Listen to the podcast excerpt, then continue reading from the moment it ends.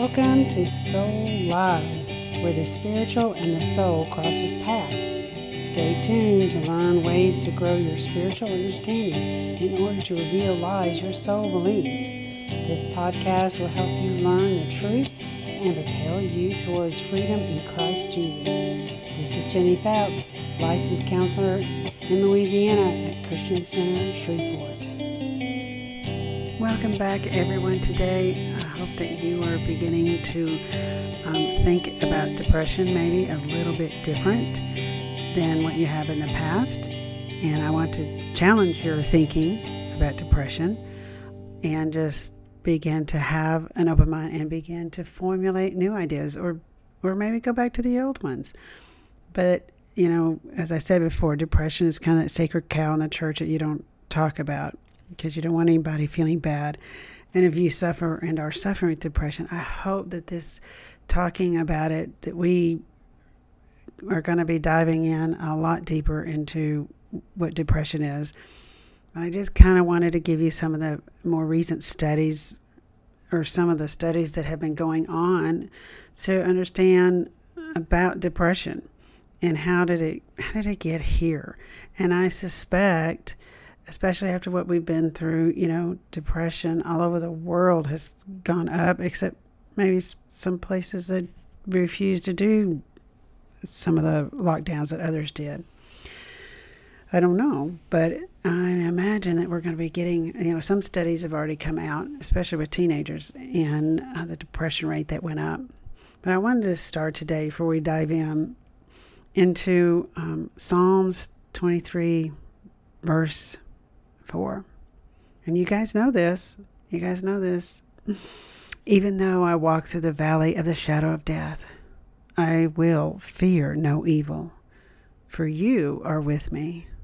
Your rod and your staff, they comfort me. In Psalm 3 3, but you, O Lord, are a shield about me, my glory, and the lifter of my head. If you want to be able to get out of depression, you want to be able to understand what is happening to you, then we need to add all three parts. We need to understand that the Lord is the lifter of our head. He is the one that sets our feet upon that rock. He is the one that is that shield. He is the one that that helps us and guides us and gives us a new song to sing. So we're going to add all this into some of the um, worldly understanding about depression so that we can get maybe even a, a fuller picture or a greater understanding of what's really going on. But I want to talk to you about some of the history of how did we get here thinking about depression in the way that we do, and, and even how the church thinks about it. But um, so way back when, you know, when Sigmund Freud was around, there was a big f- faction that began to start as an argument between all of the psychiatrists going on back in those days about about depression. And actually, Sigmund Freud was the one that said, you know, you need to look into their early childhood. The only way to deal with it and to explore it was through one on one therapy, through which you could piece the story of what had happened together and to find a, a better story for the patient's life. So Sigmund Freud, you know, he was fighting with all the other psychiatrists, and they were saying, no, it's in your brain, it's in your head, it's blah, blah. They came up as a compromise with these two different kinds of depression endogenous depression, which is a malfunction of your brain or your body, right? And then they came out with the word reactive depression, which is what is happening in your everyday life. So, on those two grounds, then it, it opened the door for medical doctors to be able to come in and treat everything as though it was this endogenous depression and not requiring people to think about maybe there's this other kind of reactive depression going on where you might need a therapist or you need to get some help with or go see your pastor or And we don't want to because it's embarrassing. And then we think that we'll be criticized. And we don't want anybody knowing that we might be taking medicine because we might, you know, get ridiculed or, or that church people are going to think that we're weak or something's wrong with us. But that's not that's not the truth. That's a way of keeping us trapped into our thinking about depression in the same old ways that we always have. So there are some people that came through the 19th century and the 70s who realized, you know, the 16th, there really wasn't very much um, research done on depression in, in general. So people started doing some research. And I wanted to be able to bring out one particular uh, results of a research study that happened over in London. That they went to a neighborhood and they knocked on all these people's doors and they got all these 400 something people and they categorized them as all these questions, all these participants, you know, so they could crunch all these numbers. And the guys who do this research are definitely, you know, number crunching kind of people but um, they wanted to find out how come and who was it and why were some people's you know depressed in this in this neighborhood and others weren't? Because being in this neighborhood you know you mostly the same socioeconomic kind of um, uh, median line going across.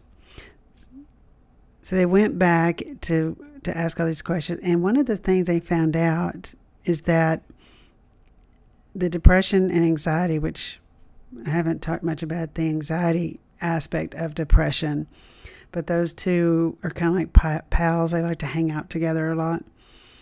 And your body goes anxiety, anxiety, anxiety, and then it goes depression, depression, depression. And um, so then you get anxious again, and then you go anxious, anxious, anxious, then you go depression, depression, depression so that in this study and in this place, you're going, you know, back and forth.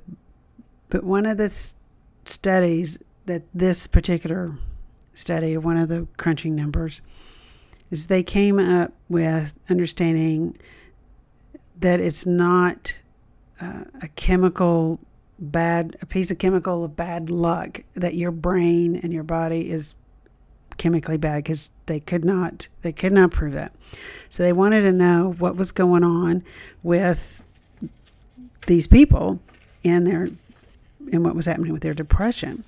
And so one of the things, and I'm just going to read it to you, so I hope that this isn't too boring for some of y'all, is that these scientists had discovered two things that make depression much more likely.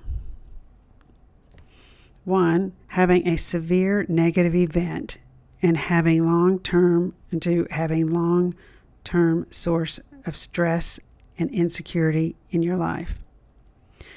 The most startling result was what happened when these factors were added together. Your chances of becoming depressed didn't just combine, they exploded. For example, if you didn't have any friends, if you didn't have a support partner, your chances of developing depression were severe. Negative life events came along were 75% higher. It was more, much more likely than not. It turned out that every bad thing that happened to you, every source of stress, every lack of support, each one accelerated the risk of depression more and more. And that was one of the results of the studies. And we're going to talk about uh, something else, but it's real important to understand what this is really saying to us. It's saying that if we had things unresolved in our life from growing up, um, so you didn't have friends, say you struggled in school, um, your home life was highly chaotic by a bazillion reasons, that perpetuated you to having something happened to you in your later part of your life, it already set you up. If you didn't resolve or didn't grow from those things, then a stressor that happened later on in life, say, you know, your marriage is going bad, then your propensity for depression went way up. It went way up. So, what this is saying to us, things that are left undone is. Uh, my watch going off.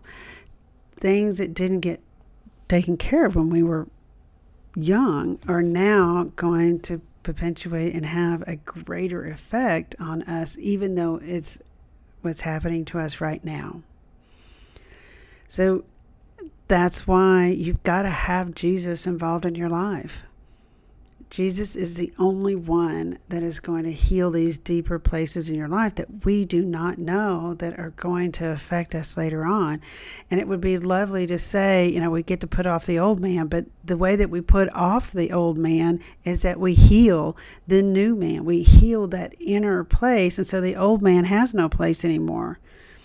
We don't have those kind of stress stressors that can happen to us that can throw us into this pit of despair, like what David is crying out. I, um, he drew me up from the pit of destruction and out of the miry bog.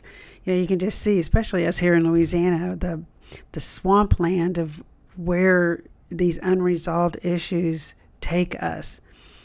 That you add something more stressful in your life, and it builds and it multiplies exponentially for depression to begin to take you over.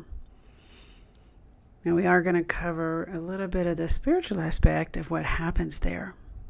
So I hope you guys can hang in here. I hope you guys are kind of feeling a little stretch of your understanding of what depression really is. And maybe even how to help someone to understand their own depression and help them maybe process and work through that. Because depression is terrible. It is terrible. It just sucks the life out of you, which is what demons want to do. So we will get into that more.